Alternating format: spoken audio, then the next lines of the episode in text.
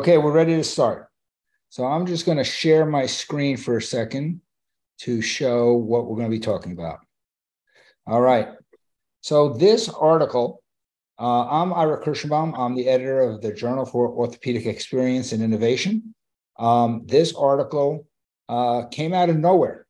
one thousand fifty views.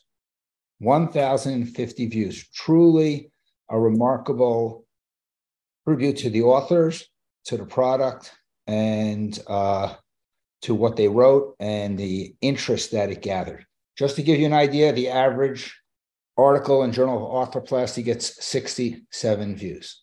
So for this to get one thousand fifty views and forty-three P D F downloads is absolutely uh, remarkable.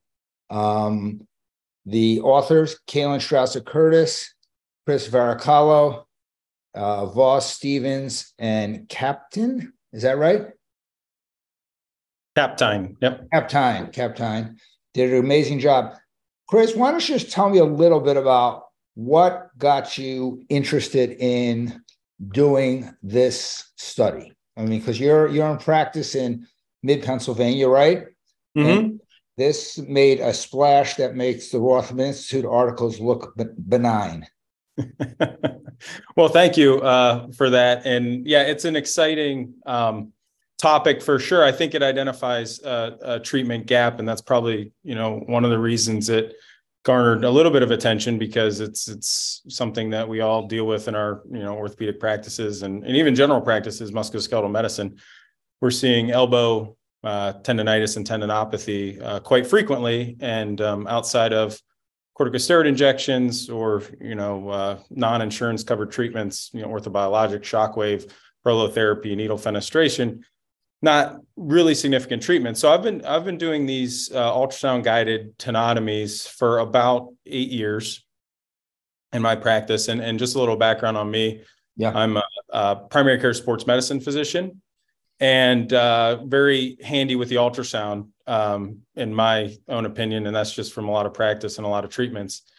And so um, I really um, had a lot of these patients land in my uh, office uh, with, um, you know, not really many other options for them. You know, they maybe saw one of my orthopedic surgery colleagues um, and they, you know, didn't want to operate on them or um, um, didn't feel like their disease was severe enough. But they landed in my office because they had some issues with activity, activities of daily living, their functioning, um, just their quality of life in general. Right. And so um, as I was uh, practicing, you know, my my treatment options is, you know, I, I do some conservative treatments, some rehabilitation, you know, maybe some splinting, uh, maybe a counterforce strap, um, uh, and then a corticosteroid injection. And inevitably, I saw those patients return, you know, in two or three months with uh, the report that they felt amazing for six weeks or eight right. weeks, and their pain returned. And so, you know, talking about other things, I'm I'm in a a little, um, it's not an underserved area, but we have a disproportionate share of Medicaid. So, you know, then we started talking about orthobiologic injections. You know, can we do P R P? You know, uh, can we do, you know, some type of amniotic allograft, something like that, you know, really to, to treat this, or are we just doing a corticosteroid injection? And so many of my patients said, you know what, I can't really afford, you know, any, you know, non-insurance covered thing. So let's do, do another corticosteroid injection. So then we injected right. them again, and really a similar story, or, you know, even less relief. You know, this time it worked for a month, and then I see them back in three months and they say, yep, I felt great for a month. And now, you know, two months of pain and decrease in my function activity.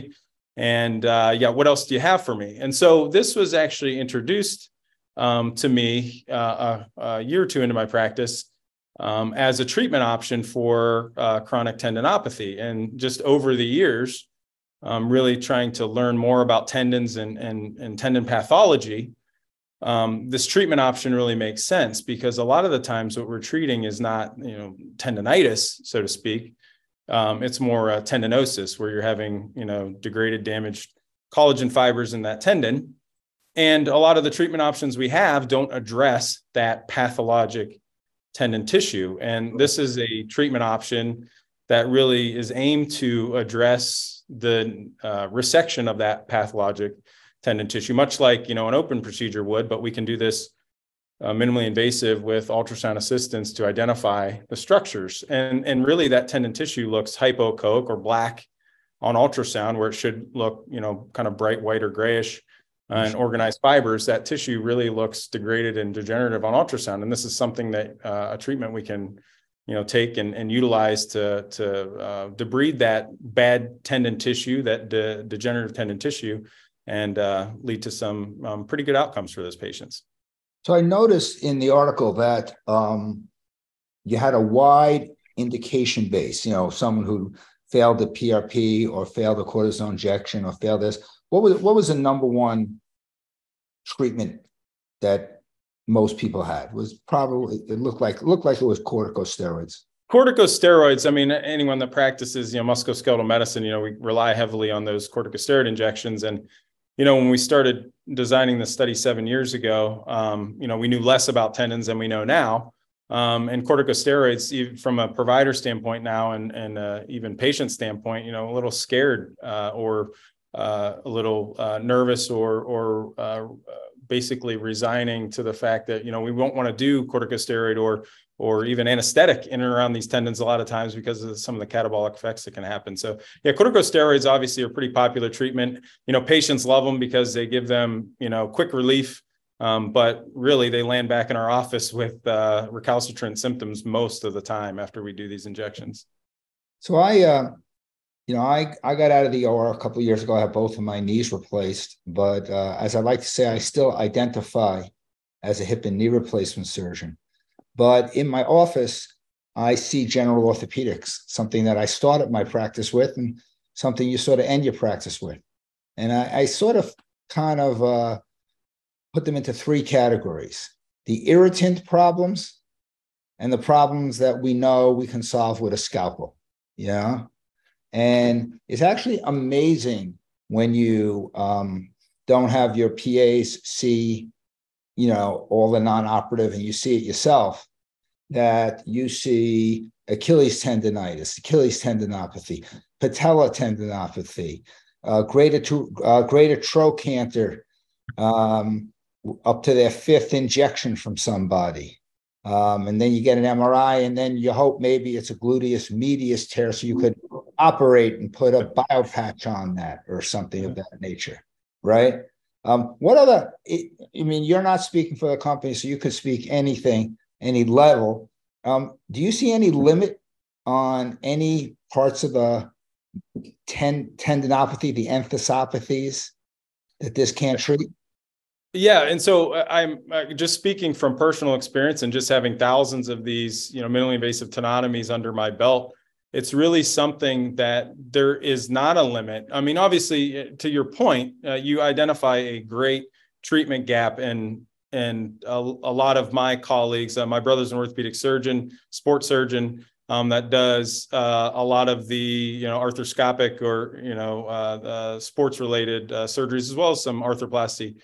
And, you know, we pair well together because anything that he sees, or his A P Ps, his advanced practice providers see, that that falls into this tendon category, you know, uh, tendonitis or tendinosis, um, kind of gets shoveled my way because we have a good treatment in our practice. But right. but you're absolutely right. I, I don't think there is a limit. And, you know, from from the glute med, um, that greater trochanteric lateral pain syndrome, to the Achilles, to the, the plantar fascia, the patellar tendon, quad tendon, you know, you know, calcific tendinopathy in the shoulder, this device actually takes care of um, those issues. And, you know, if you have a, a you know, greater than fifty percent tendon tear, um, you know, you kind of set and level expectations where, you know, you know, if you're eighty-five with a partial tendon tear, okay, maybe we're talking about doing something like this. If you're thirty with a partial tendon tear, greater than fifty percent tendon tear, you know, we're talking about, you know, maybe repair or something like that. So it's a nice addition to uh, many orthopedic practices to have someone that's that's skilled in administering these treatments, um, because it keeps those patients,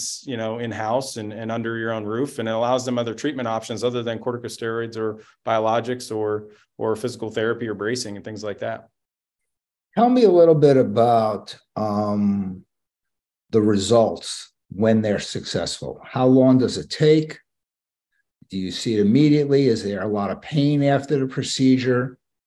Yeah, um, that's a That's a great point, because that's what we're talking about with a lot of the patients, and we're we're trying to set expectations with this. So so it's a little deceptive for the patient, and you know we all talk to patients and we have these discussions, and and they retain uh, a variable amount of information that we deliver to them, but um, it's a little deceptive in the fact that you know we use an eleven blade, we make a stab incision um, on the skin, so we close it with Steri-Strips most of the time. Um, so it's a little deceptive in terms of a patient looking at the procedure they have done and expecting a fast result. And sometimes it is, but most of the time what it does is it follows general, you know, a healing cascade in general, where, you know, for the first two weeks or so, there is some discomfort and maybe some increase in the uh, post-procedural soreness, maybe a little bit above the baseline. So in that phase, you know, the first two weeks or so, we're really protecting whatever area that we've uh, just worked on with the uh, minimally invasive tenotomy. And then over the weeks two through six, um, there's usually a general progression of improvement in symptoms. A lot of times by week six, we're talking eighty to eighty-five percent improvement in a lot of these patients, but not all. Um, and the whole time we're, we're meeting with them at two weeks and six weeks, typically, either myself or one of my uh, P As or, or even my athletic training staff. And we're discussing this uh, this return and this uh, return to, to functioning and recovery. And uh, that six to twelve weeks is really when we garner a lot uh, of those residual, you know, maybe non uh, uh, improvement patients initially. Um, week six to twelve is really where that sets in. The advantage of doing something like this is, is we protect them for about a week or two post-procedure, but then after two weeks, we're really Um, not cutting them loose, but allowing them to get into a gradual return to um, activity based on their symptoms and, and what they're feeling. So uh, I always uh, explain to patients, hey, you're doing this procedure for a uh, little faster uh, return to activity.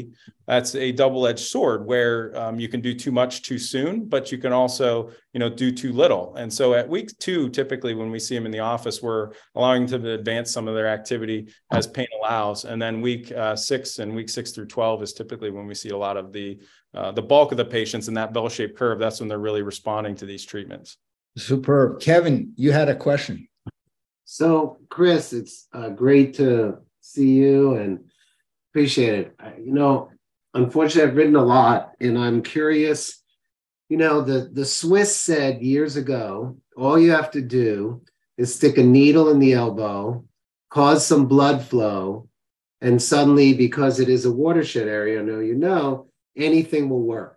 So yes, we inject steroids, yes, we do all this other stuff, but someone did a study and they just poked the needle in and they got the people with the same result because they got blood flow to the area. The British, I'm an old conjure, I visited a guy named Sir William Wadsworth. He has this battle axe of a nurse. You go into the back room in a soundproof room, he takes your elbow, he rips it to hold it straight to rip the fibers, because most people have partial tears. The British typically go, oops, you know, an American would scream. He throws an ice pack on it, and suddenly now he says, oh, you'll be better, now go away. So I think TenJet is Tenex, the old Tenex, or is that different? It's uh, it's it's a little different. Uh, actually, it's a lot different. Okay, so um, how Tenex and Bernie Morrey, if you wouldn't mind, is a little different than TenJet, and how we're not doing, I we evacuate, the, I agree with you, it's a tendinosis, we've written about that. So how does that differ then in the two? Yeah, so you highlight, uh, just to kind of circle back to your initial point, you highlight a good point because, you know, I always liken this to, um, you know, how do you treat a wart? There's like a hundred different ways to treat a wart. That's because there's not one definitive, you know, perfect way to do it. There's a lot of different ways to skin the cat, so to speak. And so that's really where we're coming into um, identifying which tendons are going to be best treated with which technologies. And so, you know, when you see this degenerative tendon, you know, a lot of people that do ultrasound don't look at, you know, other factors with ultrasound. Uh, very easily, you can throw on color Doppler and see if there's any hyperemia or, or neovascularity that's happening. You know, those types of tendons can respond better to maybe some of the injectables or biologic treatments versus a tendon that's completely degenerative that, you know, if you throw color Doppler on, there's no blood flow, no neovascularity there.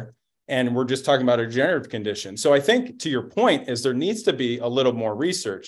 How Tenex and TenJet differ is Tenex is, is more oscillatory and basically shaking and debriding that way with very little aspiration component. You know, there's saline that's infused to cool the needle tip because it gets pretty hot um, with the oscillation. And so the Tenex actually floods the area with some saline, cools the needle tip, actually distorts your image as well when you're performing ultrasound. Um, so you kind of lose that hypocoque, and really the quality of tendon gets distorted while you're doing the procedure. TenJet, conversely, pressurizes saline through a double lumen, and actually in the inferior lumen, it gets pressurized. And then through uh, aspiration, there's a cutting window at the distal end of the tip that actually, through the velocity of the saline, creates a negative pressure called the Venturi suction effect that actually resects this tissue and actually collects it in a canister um, that is actually physically removed from the body. And then the other part of that is you're also needling that tendon as well while you're performing the procedure. So the TenJet differentiates itself is it's actually performing resection and needle tendon- tenotomy and fenestration together in one kind of, you know, uh, very easy to use device that we can accomplish a lot of different things. But to your point, I think we need to better classify tendons. And then also, as we are classifying these tendon pathologies better, we can actually recommend more effective treatments um, for these different types of tendons, because, you know, a degenerative tendon, you're going to treat a little bit different than a, a hyperemic tendon with right. degeneration versus just a straight hyperemic tendon with hypervascularity. Thank you.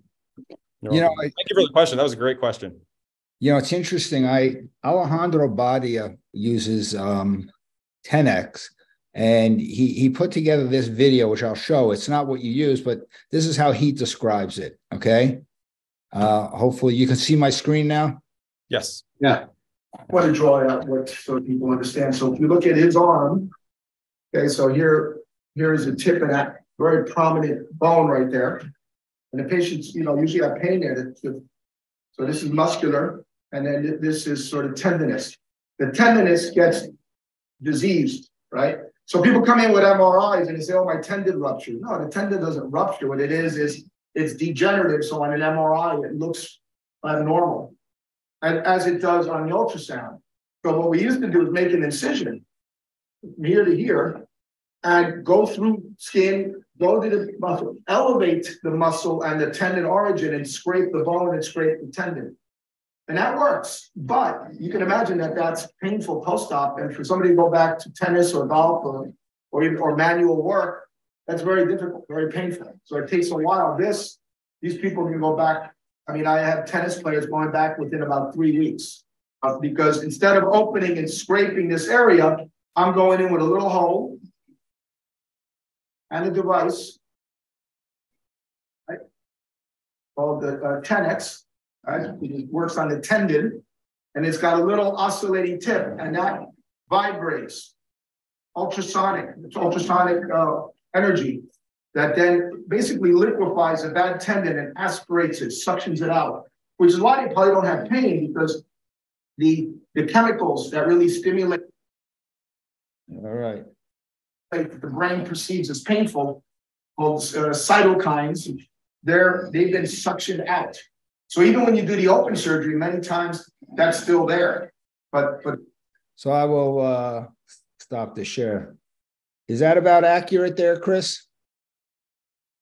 Yeah, that w- I would say that's a that's a nice description, and that's what you're uh, that's what you're really getting at. I'll just add that the the TenJet device actually yeah. suctions a lot better than the Tenex to remove that material. But I think some of that saline flush is uh, part of uh, the success of Tenex. And I started using uh, Tenex when I first started doing these tenotomies, and then it really shifted to the TenJet because I, you know, right. anecdotally saw um, some improved results and some faster recovery. And I think it's that resection piece that uh, is the missing component. So just one one slight correction. In, in Joey, we don't believe in anecdotes. We we call that experience. We call that experience with innovation. Yeah, exactly. You're right on. You know, otherwise we'd be J O A, which would be the Journal of Anecdotes. But the J O A is already I like it. By another I stand journal. Corrected. You stand corrected. You know, in my, you got to use the term "in my experience" in using this innovation. So let's talk about the big question, which is a little bit of the multi-pound gorilla on the wall. How do you get paid for this? Yeah, so that's a that's a good um, point, and that's one of the things that uh, you know over the, the years of doing this, um, really the descriptors are important in describing what you're actually doing in, in dividing and resecting uh, tendon. So um, from a personal opinion standpoint, I I do feel um, pretty strongly there needs to be some dedicated codes for these procedures, which there are not yeah. at this point, and that's where you know. utilizing some of these, uh, you know, avenues to have some peer-reviewed research is going to be helpful. Yep. Um, but essentially, um, there are a lot of different coders and billers that have kind of different interpretations of, of the procedural description and the approach and everything like that. And so some will settle on, you know, this is actually a tenotomy uh, code, and others settle on, well, this is more of an enlisted code. I think it's it can distinguish itself. Uh, you're actually... Um, resecting tendon using this device and, and degenerative tendon tissue, and you're dividing it and you're essentially getting to that pathologic tissue um, through tendon division. And so uh, a tenotomy code, I do feel is appropriate, um, but there's some billers and coders that that disagree with that. But I do, I think to your point, I think we need more peer-reviewed research to really maybe then present um, to the A M A that maybe we can get some uh, separate coding and uh, reimbursement guides too. Yeah, and also to A A O S clinical practice guidelines. Absolutely. You know, to to look at it. And, you know, they mainly look at, you know, spinal stenosis, osteoarthritis of the knee. You know, oh, it's just a tendon, you know, which which fills my office. You know, I mean, we have one point one two five million clinic visits in the South Bronx, of which one point one two have tendinopathies. Yeah. And I think we're, we're about the same in Central Pennsylvania too. Right, right, I, I, right. Exactly. You're you're right. There's there's uh, this this fills offices. This uh, my yeah. practice is extremely busy, and I don't do arthroplasty, and I don't do rotator cuff repair, and I don't do A C L reconstruction. I don't do partial meniscectomies. But my practice is extremely busy to the point where I have three procedure days a week where I'm doing a lot of these procedures. Um, so it's something that uh, really I've kind of developed a niche in my area where. Um, I can take care of these uh, problems. Uh, I take care of them effectively, and uh, we get good patient outcomes and self-referrals that way. I have people coming from you know states away to have this treatment done because there's not a lot of providers that do it. Right. So how? Again, I'm going to push the cost a little bit. You know how? What is the cost to the facility? To the cost of the facility for uh, for the, the console and the, the equipment, you mean? No, yeah, no, not not not the part B, the the the uh, the uh, for the equipment. Now, assuming you have the ultrasound already, you know, you have the setup, you have the nurses, you know, what what is it? What is the the raw cost? Yeah, so from from a uh, from a facility side and, and purchasing the equipment. Um, the console uh, can be a few thousand dollars. It all depends on, you know, how, what, you know, like any practice, you know, how much volume you're doing can kind of decrease your costs and everything like that. But, you know, the console is reusable. Uh, yeah. It is a plug and play uh, type of technology into the console. So your, dis- your needle tip is, uh, your device is disposable, and that can run anywhere from, you know, five, six hundred dollars up to a thousand dollars. Um, uh, or more sometimes with, with some of the tenotomy devices uh, that are on the market right now. Um, but that's what you're looking at. And then, you know, cost uh, facility reimbursement for using tenotomy codes is certainly going to cover the cost plus uh, extra with that. Yeah. So, yeah, it's a, it's a reasonable thing. If you're talking about, you know, taking care of these patients and decre- decreasing costs as well, just overall, you know, burden of, of healthcare, you know, I do all these under local anesthetic as well. Yeah. Um, we don't have to recover them in the P A C U. Uh, we're talking during the procedure. It takes me, you know, essentially less than five minutes to do it. And, you know, they're driving themselves themselves to and from the procedure many, many, many times. So in terms of, you know, anesthesia costs and, and nursing costs and, you know, recovery P A C U costs and all that type of stuff, it's, those are eliminated a lot of times. So I want to, I want to mention, um, we're at the, uh, halftime point. Oh my God. Look who has joined us. Yes. Yes. Oh, oh my God. Alejandro Badia. Alejandro, are you there? I just texted him. Oh, I'm yeah. gonna say the show. No surprise there. Yeah. So so there, there you go. Um, Alejandro, we just showed you a video of the ten X. Um, so uh, I don't know if you could. You You're know, muted. You're you, muted. Yeah. Yeah. Sorry. We just um, showed the uh, YouTube video of right. the ten X. Uh, no, and I and I said you you had you guys had already discussed a paper on the um, the hydro uh, ablation. Yeah, that was Chris Varacallo's. Uh, I want to know your experience in treating just using this tech kind of technology, whether it's ten X or TenJet, your your overall experience and patient satisfaction with this.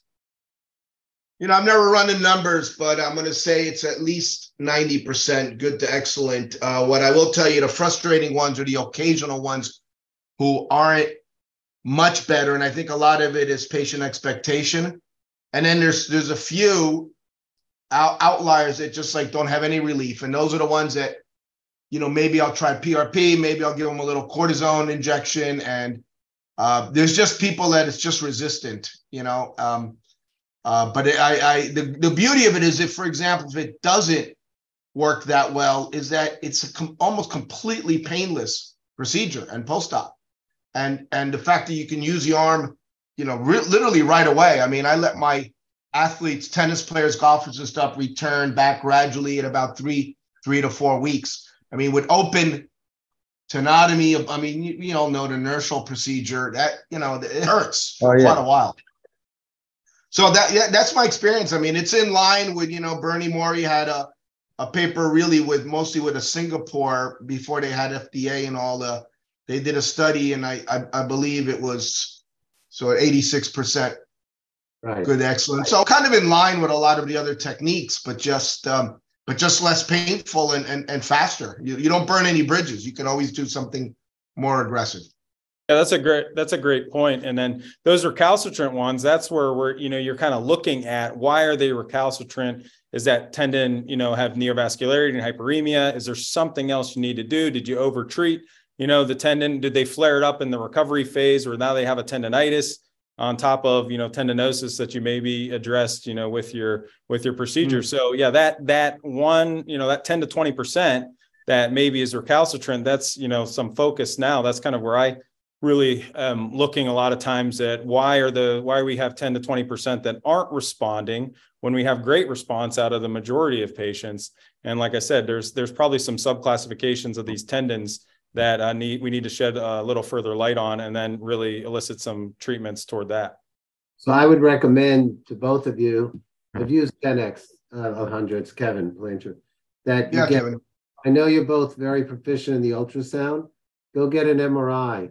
Look for the, the tissue, see, really see the whole briefing of it. And that may teach you, because you have both have the experience, why those are recalcitrant. Exclude your workers' comp, because I agree, I've had yeah. some failures in workers' comp. Okay, no surprise. But I agree. Couldn't be. You know, surprise.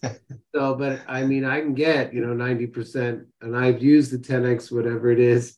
Um, so, um, so it's, it's interesting. Take an M R I. You, you might be surprised that you have a full thickness tear already, and that isn't going to help with what you're doing, and you got to go in and do some sewing. So. That is true. And that, at that point, you know, if I, I've done enough of these where I, if I see them at six weeks and I can kind of sense where, where it's going, you know, there's typically an upward trajectory. If it's not resolution at six weeks, there's an upward trajectory at six weeks. But if we're If we're status quo or we're worse uh, than we were pre-procedure, you know, it's either, you know, some sort of, you know, inflammation. You know, the history tells you the whole story. I felt great, doc, for four weeks.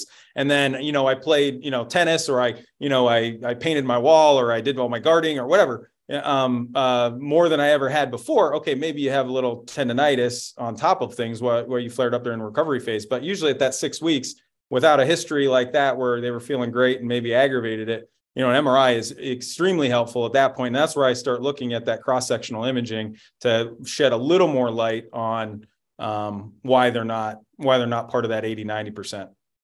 Yeah. Great point.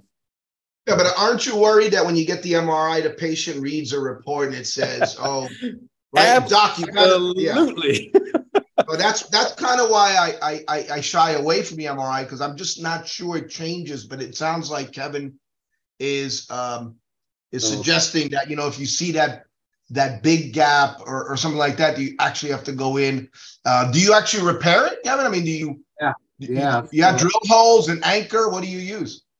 So I want to go backwards to scare a little of you. I never go without, I don't own an M R facility. I want to make it very clear, okay? okay? Don't make a penny. There's never been a patient in my life on an elbow that I never got an M R I first. Wow. Because I want to classify them that this is America, that either the M R I is normal, and so you can blow on it, you can put some air on it, and it's going to get better, and it doesn't matter, and they're going to get better. The other ones are, it's a complete tear. They're going to surgery right away. And ninety-five percent of them are the partial tears that you're talking about.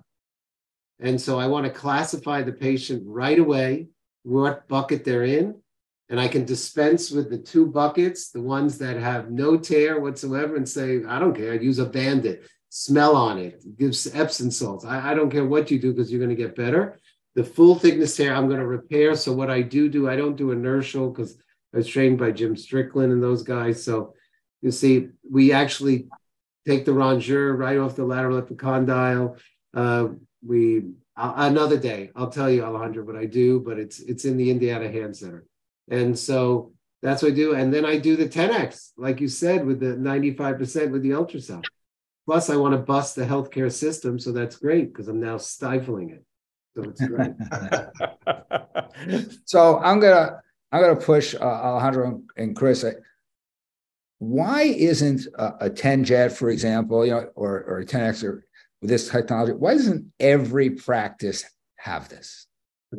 I mean, I'm thinking to myself, I have a non-operative, uh, an an M D, uh, sorry, a, a, a, an M D who, who who operated, got out of the O R at a young age because he just didn't want to do big cases, and now he's doing procedures and a variety of things. And uh, and I'm thinking to myself, did I am I missing the boat here in, in our clinic?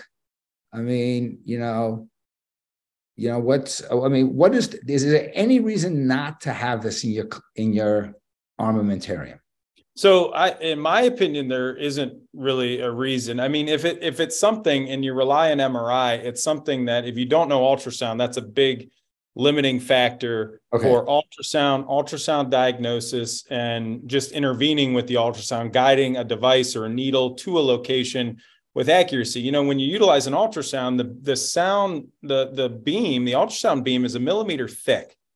And so when you have a millimeter thick ultrasound beam and you place it on somebody and the probes, actually the footprint of the probe is wider than that, it can yeah. be very frustrating when you're trying to guide to a location and you look at the ultrasound screen and you can't see your needle. And right. so it takes a little, you know, uh, hand-eye and motor coordination to learn that, but the reps help with that. And the elbow, you know, more superficial an area, you know, utilizing ultrasound in the elbow, you know, you're laying your device more flat, the sound waves are penetrating and, and, and bouncing back and reflecting back to the ultrasound probe. And so there's more to come back. And so it's a little easier to see, it's more superficial. And so you can start with something like an elbow and really get uh, proficient with that. You can pair that also with M R I findings and ultrasound findings. So, you know, as you're getting good with ultrasound, you can actually, you know, look at an M R I and then look at a tendon under ultrasound and really correlate those findings together. Throw on Doppler, you know, utilize that. You can actually scan in, you know, short and long axis, um, cross-sectioning and uh, uh, in long axis as well, where you can actually look at that tendon in a lot of different planes in real time. You can also, you know, activate that tendon and see, you know, what type of, you know, firing that you get, you know, when you're injecting with lidocaine, you can actually elicit some partial tears um, just by diffusion of that liquid into the area. So, you know, it takes reps like anything in medicine, but I think one of the major limiting factors in terms of getting this into orthopedic practices is that skill and knowledge with the ultrasound. Yeah. You know, there are specialty in, in, in primary care sports medicine and non-operative sports medicine is becoming more and more popular. Um, in terms of, you know, training programs and things like that. So there will be, you know, more and more physicians. This is part of our training program in, in fellowship. Um, so there'll be more and more physicians coming out that are familiar with ultrasound and then working alongside, you know, sports surgery fellowships. You know, a lot of these programs are paired together, so there'll be comfort um, both ways. So I do think this should be in every orthopedic and musculoskeletal practice, but there are limiting factors with that that'll probably, you know, resolve with with time and more training. But um, if that's something that people are looking into doing, I think, you know, throwing an ultrasound probe on a tendon, and if you have an M R I, kind of looking at the M R I, you know, comparing that to what the tendon looks like.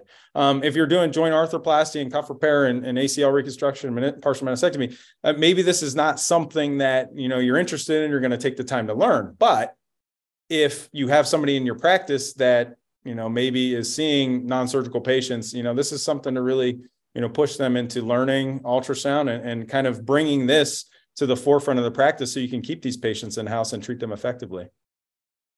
Uh, Alejandro, what do you think?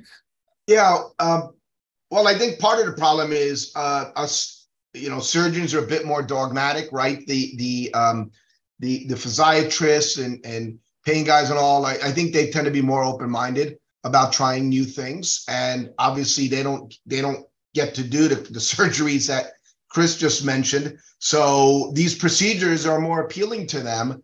And um, I think they're just more open-minded. And in terms of the orthopods, I mean, Kevin can tell you, I would say that us hand weenies are the most dogmatic compared to uh, maybe the sports guys. So I can tell you the, the Tenex uh, penetration in the hand community has not been great, uh, has not been great. Um, so um, I, I think it's just going to take time.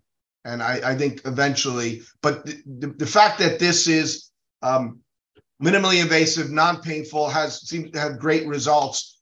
Um, it, it's just a matter of of being open-minded enough to to, to try it. And, and I, I think, think that's just time. Yeah, we're kind of tipping the iceberg here a little bit. There's a, there's some people that do it and have done it for a long time, but a majority of musculoskeletal physicians, you know, either don't do it or haven't heard of it or don't know how to do it. And you saw that with the views you mentioned at the at the top of our recording that, you know, yeah. the, the views in this are, are pretty substantial. It's because it is a treatment gap that that, uh, you know, we're looking for options. And, uh, yeah, it's an appealing thing to kind of say, hey, what's this about? And, you know, what kind of results are we getting and who can do this and how do you do it? You know, I try to uh, when I uh, counsel young surgeons, residents, fellows, people who are going to see this video um, when we when we publish it. One of the lines that, that I have uh, right of authorship is never let a patient unsubscribe from your practice. All right. Never let a patient unsubscribe. You know, you can unsubscribe from a mailing list, unless it's a Joey mailing list, then you, you don't unsubscribe to that. But um, don't let a patient unsubscribe. And, you know, these diseases like tendonitis, like, like, like a torus fracture, like, like, a, um, Uh, a, a patella tendonitis, an Achilles tendonitis. You treat those patients, you own them, you own the family, you own the cousins, you own the brother, you know, they all come in for everything. And then grandma comes in for the total joint replacement. You dismiss patients and dismiss their disease and don't treat the diseases in your community. You get people to unsubscribe from your practice, you know. Yeah, so Ira, you're, su you're suggesting that because, you know, tennis elbows kind of a nuisance and all that, that some people kind of brush them. Yeah, I've seen that, and those are the kind of patients sometimes I'll see in my practice. And uh, you have to have, you have to be patient with them, especially the ones that don't do well, because there's no surgery it's one hundred percent, right? So when right. they don't do well, it's frustrating. But at you least you can try. Say to the patient, look, there's not a big scar. You didn't have a lot of pain. Let's see what else we can do. Yep. Um, yeah. Yeah, to your point, that's great though. These these musculoskeletal conditions run together, and and if it's not in the same patient, it's in a family member or friend or somebody like that. And you know, adding this to your your musculoskeletal orthopedic practice is is a nice thing because, like I mentioned uh, earlier on, you know, I work with my brother. He does sports surgery. He does arthroplasty. You know, we share a ton of patients. And uh, he does things, you know, differently than I do. We we tackle a lot of musculoskeletal and orthopedic conditions together, and we refer back and forth all the time for different conditions that we treat best. So Ira, ultrasound, O S A D, be there. Right, that's an that's a good segue. Uh, Kevin Plancher is here, and um, I do have a video about O S A D, but I'd rather Kevin you talk a little bit about the course this year, where it's going to be. Uh, Orthopedic Summit, Evolving Technologies. Um, so I'm totally biased. I'm totally biased, but um, I would say that Chris doesn't realize he's going to be there, but he didn't realize it. So um, we we offer seven different courses in one, individual tracks, whether you're a shoulder arthroplasty surgeon, whether you're a knee surgeon, whether you're a spine surgeon.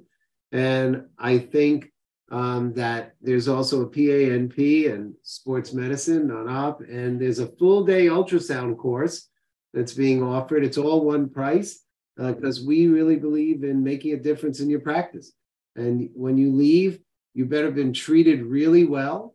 And I treat my industry partners because without it, we don't maybe, we just really try to break even. They are very kind to us. We're over enthused. We're sold out uh, exhibitors. And we really can provide the greatest, newest technology that helps you in your practice, just like Chris is talking about tonight, Ira.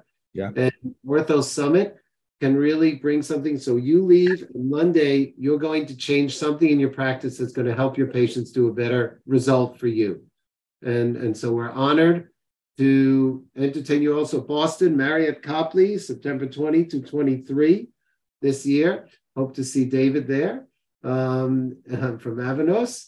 And the point is that um, you can find anything you need within your discipline, whether it's spine, trauma, hip, arthroplasty, knee sports, shoulder, that will allow you really with great discourse. So don't be surprised if someone walks up to Chris and says, I think you're full of baloney and wants to say it. And he has to be a big boy to defend his position. And he's ready. You can see how smart he is. And he has science behind it, but that's what we believe in.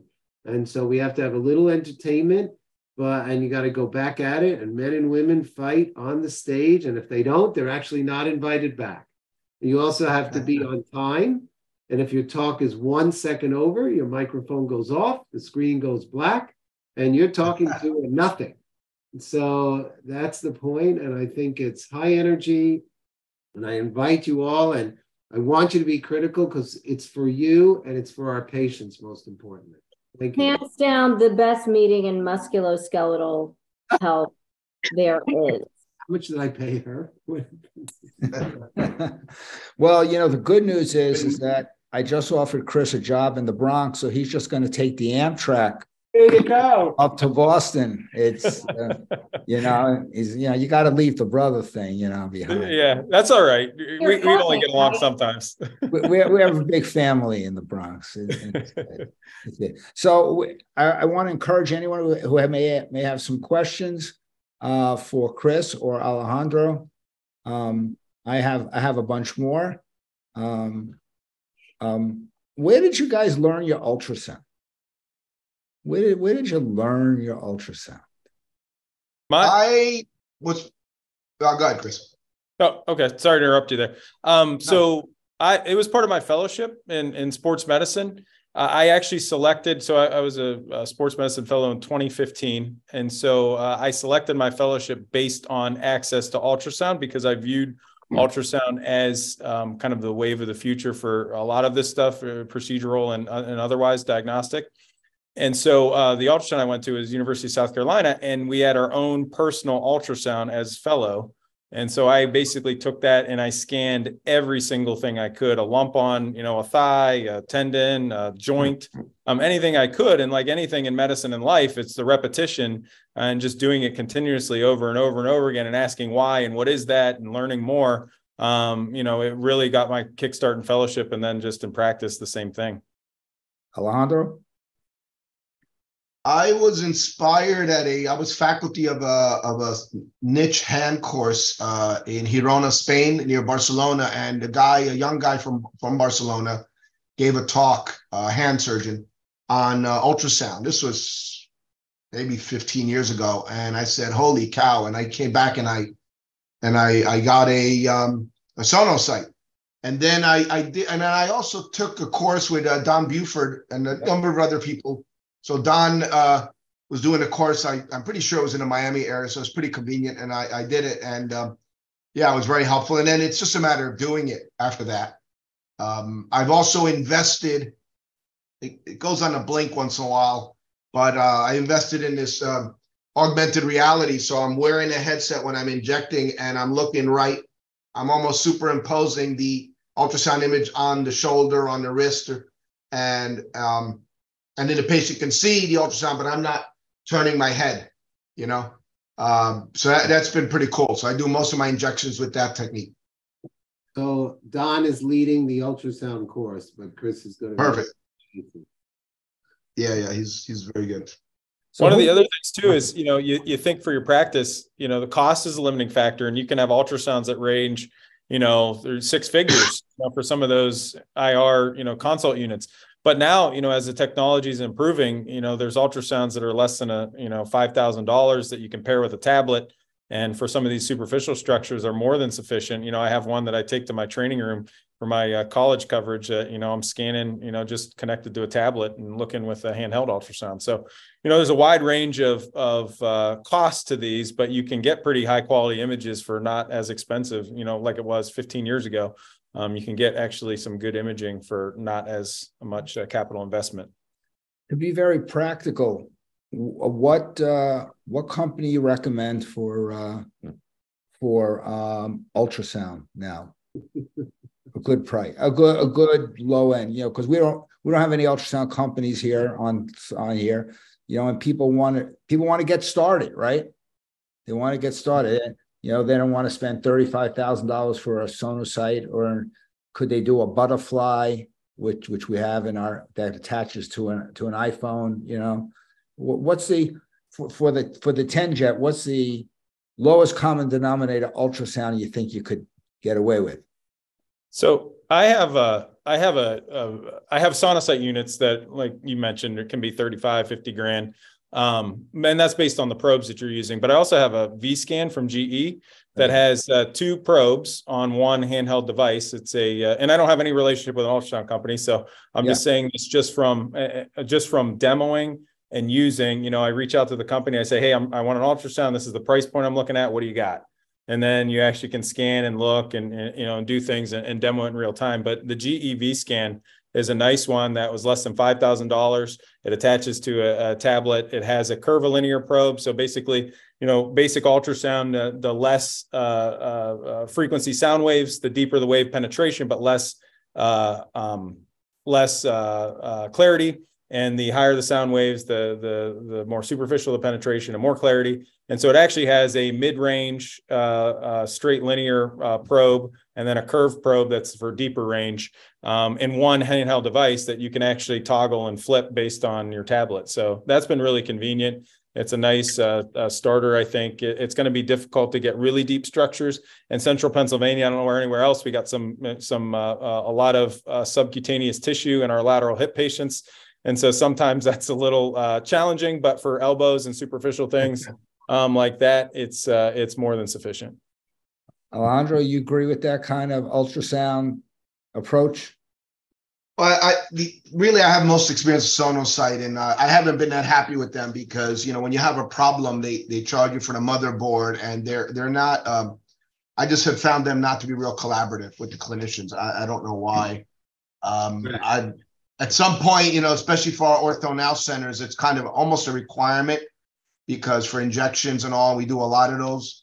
Uh, we really rec- we really would prefer that. I don't know if, Chris, have you seen the Clarius? I haven't used it, but I don't I, know I've if seen it's that. Yeah, I've seen yeah. that, and I demoed it. It's, a, you know, the same type of thing. So the Clarius, the Butterfly, the V Scan.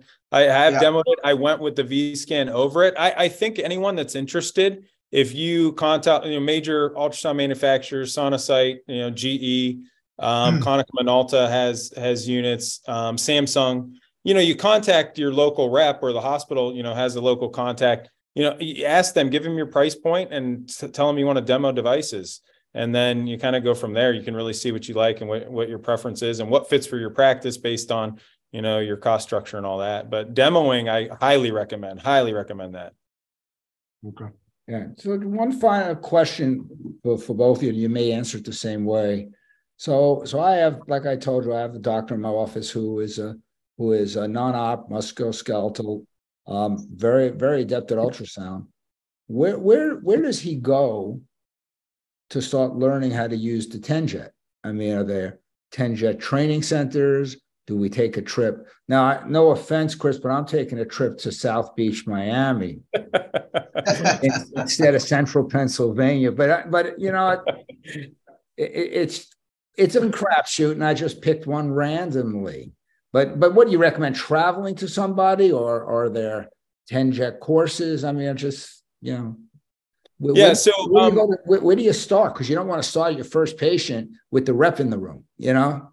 Right, exactly. And, and it is beneficial. So it, it's, it's um, there's not distinctive tra- distinctive training programs, but reaching out to the company, Hydrocision has TenJet, Um, reaching out to the company and kind of plugging you in with either resources that you can talk to, or depending on your level, you know, someone that's that's near you that you can actually observe um, doing these cases. But I think starting just getting comfortable with ultrasound is a good place to go, and then start and then advancing to guiding needles to structures that you're maybe going to treat um, with the with the device. Because honestly, I think the progression is if you can guide a needle to a location. Let's say you're doing a, a corticosteroid injection for tennis elbow, for instance. If you can guide the corticosteroid with a twenty-two or twenty-five gauge needle, whatever you use, um, to that area, you're going you're going to be able to guide the TenJet device to that area. So I think a, a, a nice uh, in between in doing that is purchasing the ultrasound and then just guiding some of these treatments to the location,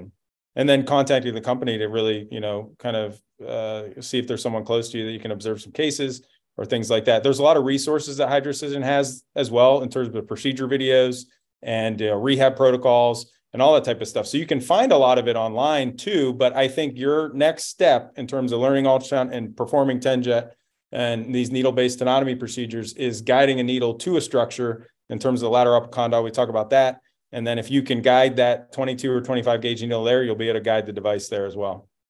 Yeah. Alejandro? Well, I I participated once in a, in a little course that Bernie uh, Morrey um, gave down at the Mark Institute, you know, literally a mile from me. Uh, but I will tell you, it was really disappointing. I mean, how many people, you know, many colleagues from the local area came to, to, you know, to hear Bernie. I mean, I would, I would come just for that. Uh, but you know, it's, it's it, the best way is to really do a little lab at the academy. He did, or, or, or was it? The, I think it was the academy. He, um, he did one of those little breakout Um, industry sessions with a, um, I think with a cadaver arm. Uh, sometimes people have done it with, um, you know, a slab of beef or something, just so that you get oriented with the uh, with the probe and, and get the feel of it. Uh, but I, I, I think it really helps to to do a lab. I think that these companies need to do more of that if they want to get they want to get people using this. I think they've got to set up uh, labs. I think it's a worthwhile investment for them. I'm watching, I've tried.